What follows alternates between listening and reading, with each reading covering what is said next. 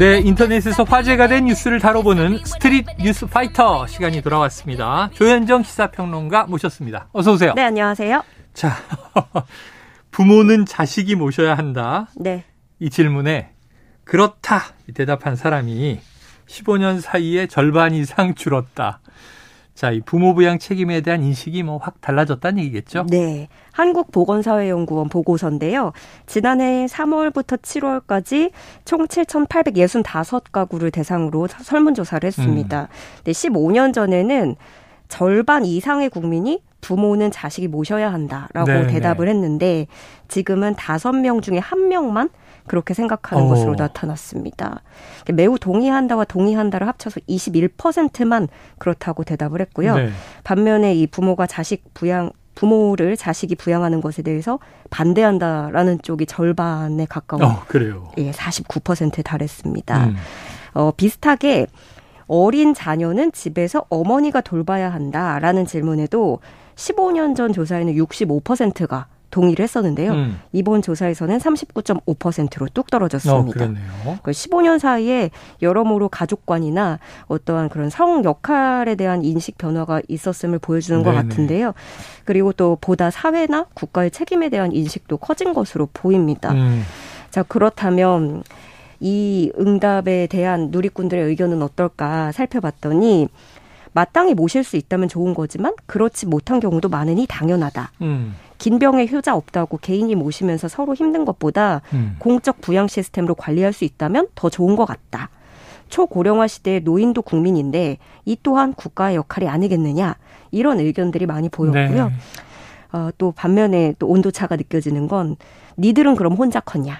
예. 혼자 큰 사람은 예. 없죠. 이게 고려장이냐 등골 빠지게 투자하고 대접도 못 받는다. 네. 어, 이런 울분 섞인 의견들도 있었어요.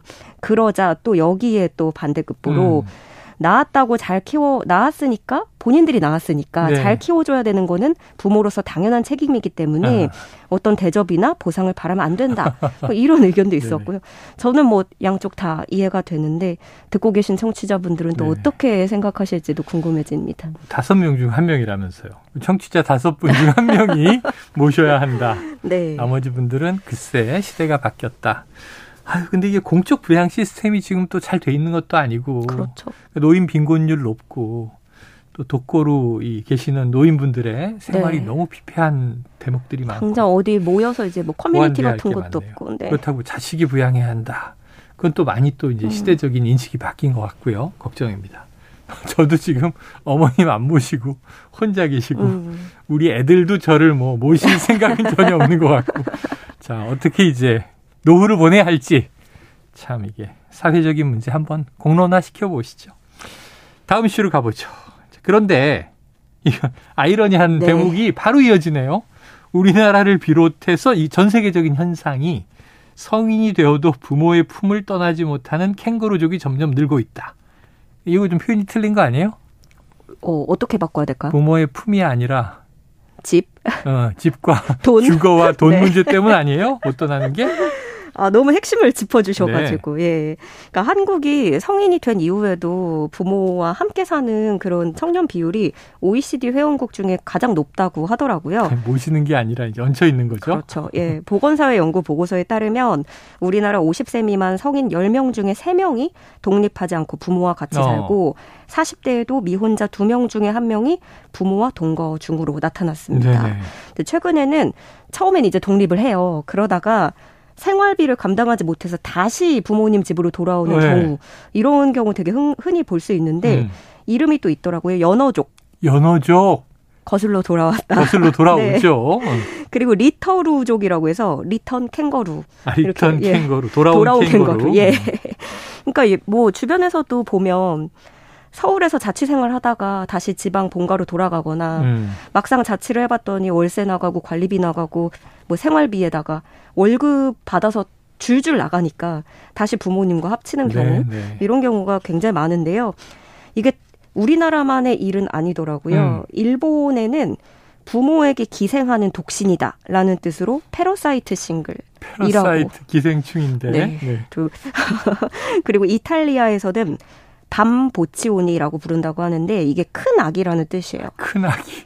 네. 성인인데 아직도 아기다. 근데 저도 사실 큰아기 출신이거든요. 아, 그래요? 네, 캥거루족 출신인데 또 영국에서는 부모님의 퇴직연금을 축낸다고 해서 kippers라고 음. 부른다고 하고 캐나다에서는 직장 없이 떠돌다가 집으로 돌아왔다고 해서 boomerang kids 이렇게 부른다고 네. 합니다. 참 모든 단어가 이렇게 뭔가 콕콕 박히는 그러네요. 네, 나라마다. 네. 어, 미국 월스트리트 저널에 따르면 25세에서 34세 미국 청년 4명 중에 1명이 부모님 집에 산다는 조사 어. 결과도 나왔습니다. 옛날에 저 어릴 땐 부모님이 야, 미국에선 16살이면 독립해서 나가 살아. 자기가 벌어먹는데 막 네, 그랬는데 거짓말이었구나. 미국에서도 그건 옛말이었습니다. 네. 근데 이 조사를 실시한 미국의 퓨 리서치 센터에서는 오히려 이런 형태는 독립의 개념과는 거리가 멀지만 음. 실질적 이득을 취하기 위한 타겟책이다. 네. 이런 관점으로 또 소개를 하더라고요. 음. 그러면서 다세대 가족으로 회귀한 성인들이 대체적으로 긍정적인 반응을 보였다라고 아, 밝혔는데 어쩌면 부모도 자식도 서로 놓지 못하는 것 같기도 하고요. 네 예. 또 한편으로는 어, 비빌 언덕이 있느냐 없느냐가 또 네네. 너무 큰 차이가 나기도 하겠죠. 자, 이런 이제 경제적 환경, 조건 문제 때문에 캥거루가 됐다 하더라도 네. 또 집안에서 자기 역할 좀 열심히 하고 음. 부모님께 좀 보탬이 되고 네. 그러면 저희 때는 3세대가 같이 사는 대가족이었는데 음. 지금 그냥 1인 가구가 많아졌잖아요. 네. 근데 적어도 2세대 가구 정도가 다시 이루어진다면 네. 가족의 좀 화목이라도 그 안에서 이루어졌으면 좋겠습니다. 이 부모의 의미, 자식의 의미 이런 것들을 좀 재발견하면 좋겠는데 근데 또 분쟁이나 충돌도 많아지죠. 갈등도. 붙어 있을수록 또 그렇습니다. 싸운다고 하니까요. 자, 다음 이슈는요. 인플루언서가 대세인 시대죠. 그런데 이제는 디인플루언서가 뜬다. 이건 무슨 얘기예요? 그러니까 인플루언서들이 상품을 소개하고 막 좋은 점 이거 써봤더니 이렇게 좋아요, 막 이렇게 얘기하잖아요. 영향력이 크다란 얘기잖아요. 네. 네. 디인플루언서는 살 필요가 없는 물건들을 소개합니다. 아 그래요? 네. 대표적인 한 디인플루언서가 어, 미국 사람인데요. 네. 고가의 헤어 메이크업 제품에 대해서 진짜 여과 없이 좋은 점만이 아니라 이거는 별로더라. 뭐 이렇게 여과 없이 음. 평가하는 영상 올렸는데 첫 게시물부터 좋아요가 80만 개 정도 달렸고요. 아, 그래요? 예, 조회수는 약 550만 회를 기록하면서 인기를 끌고 있습니다. 네. 올리자마자 이렇게 인기를 끈 거죠. 근데 요즘에 이제 광고가 너무 많아가지고 어딜 가도 다 상업적 홍보이다 보니까 음. 왜 그런 거 있잖아요. 검색해서 열심히 읽었는데 끝에 조그맣게 이 리뷰는 어디로부터 제공받아서 아. 네. 소정의 협찬을 받아.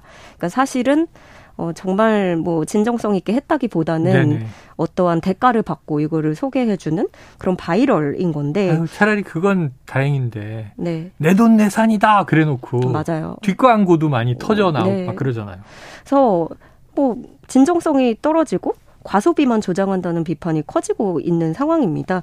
그러다 보니까 여기에 대한 반발 작용으로 사지 마세요. 아. 이건 과대평가입니다. 과대 광고입니다. 네네네. 어 그리고 이거하고 성분이나 효과가 똑같은데 가격이 훨씬 저렴한 것도 있어요. 뭐 이런 식으로 소개를 네네. 해주는 거죠. 그래서 진솔하고 신선한 느낌이 들기도 하고 도리어 이게 또 애초에 막 거대한 인플루언서가 아니라 아. 덜 유명한 사람이 말하니까 네네. 어떠한 광고비도 안 받을 것 같은 그런 느낌이 아, 있잖아요. 네네. 어, 그리고 또 그런 인플루언서에 대한 피로도도 많이 음. 누적이 된 상태고 그래서 실제로 전문가들이 말하기로는 이 인플루언서를 이용한 마케팅 규모가 지난해 총 21조 6천억 원 규모로 정점을 찍은 뒤에 음. 변곡점을 통과했고 최근에 높은 물가 압력으로 사람들의 소비 패턴도 변화하고 있다. 네. 이렇게 분석을 했습니다. 어떻게 보면 좀 뭐 끝물이다 이런 식의 어. 분석도 있는 것 같은데 그렇다고 해서 과연 디인플루언서의 수명은 오래 갈 수 있을지 그건 또 물음표예요. 예, 예. 예 왜냐하면 이것도 언젠가는 역시 광고가 안 낄 수가 없겠다라는 음. 그런 생각이고 또 잘못하면 협박성 변질이 네, 될 수도 네, 있는 거죠. 네, 협박성으로. 또 아니면 알고 보니 경쟁사가 돈을 주고 역바이러를 한 것이다. 그럴 수 있죠. 예, 이런 가능성도 있으니까. 요새 또 그런 이제 악성 댓글도 많이 있으니까. 네. 그래서 누리꾼들은 결국 다 똑같다. 어, 우리나라는 저러면 업체가 고소 협박할 것이다. 어. 이런 의견도 있었고요.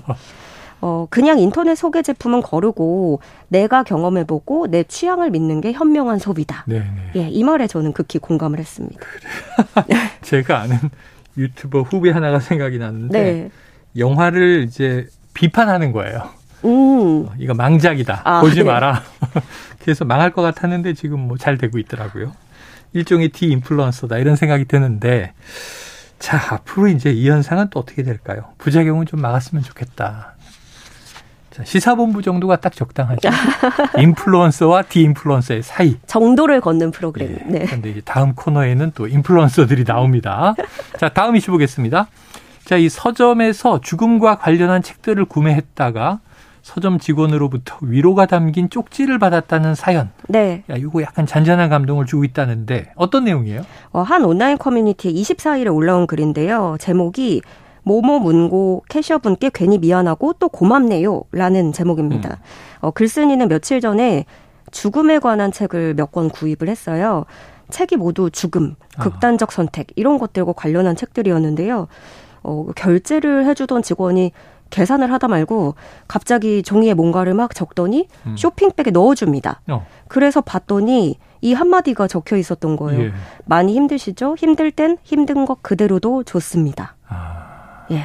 그래서 글쓴이는 있었구나. 네. 그래서 보면서 아 뭔가 예사, 예, 예감이 좋지 않다. 이분이 힘들 것이다 이렇게 생각을 음. 한것 같아요. 그래서 이 글쓴이는 쪽지를 읽고 집에 와서 펑펑 울었다고 합니다. 네. 어떻게든 살아보려고 발버둥 치던 와중이었는데 그 말이 가슴 깊이 들어와서 심장을 후벼 팠다 이렇게 아. 밝혔고요.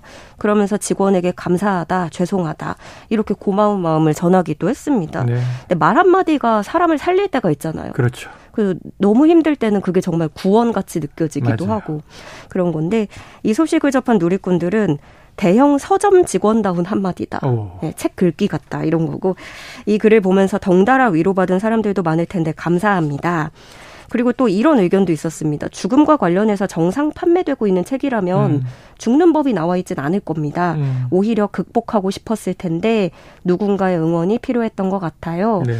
이런 말도 있었고요. 그리고 많은 분들이 지금 그 직원 찾기에 혈안이 됐어요. 네. 표창장이라도 주시면 안 될까요, 사장님? 네. 예, 이, 저, 이 직원분 꼭 찾아주세요. 이렇게 야, 네 댓글 자, 남기고 있습니다. 휴머니티, 휴머니즘이 살아있는 직원분 꼭 찾아서 좀 자그마한 보상이라도 네. 상 하나 줬으면 좋겠다. 예, 그런 생각이 드네요. 어, 따뜻해집니다. 오늘 따뜻한 뉴스로 매듭을 지어보죠. 말씀 여기까지 듣겠습니다. 고맙습니다. 네, 고맙습니다. 예, 지금까지 조현정 시사평론가였습니다.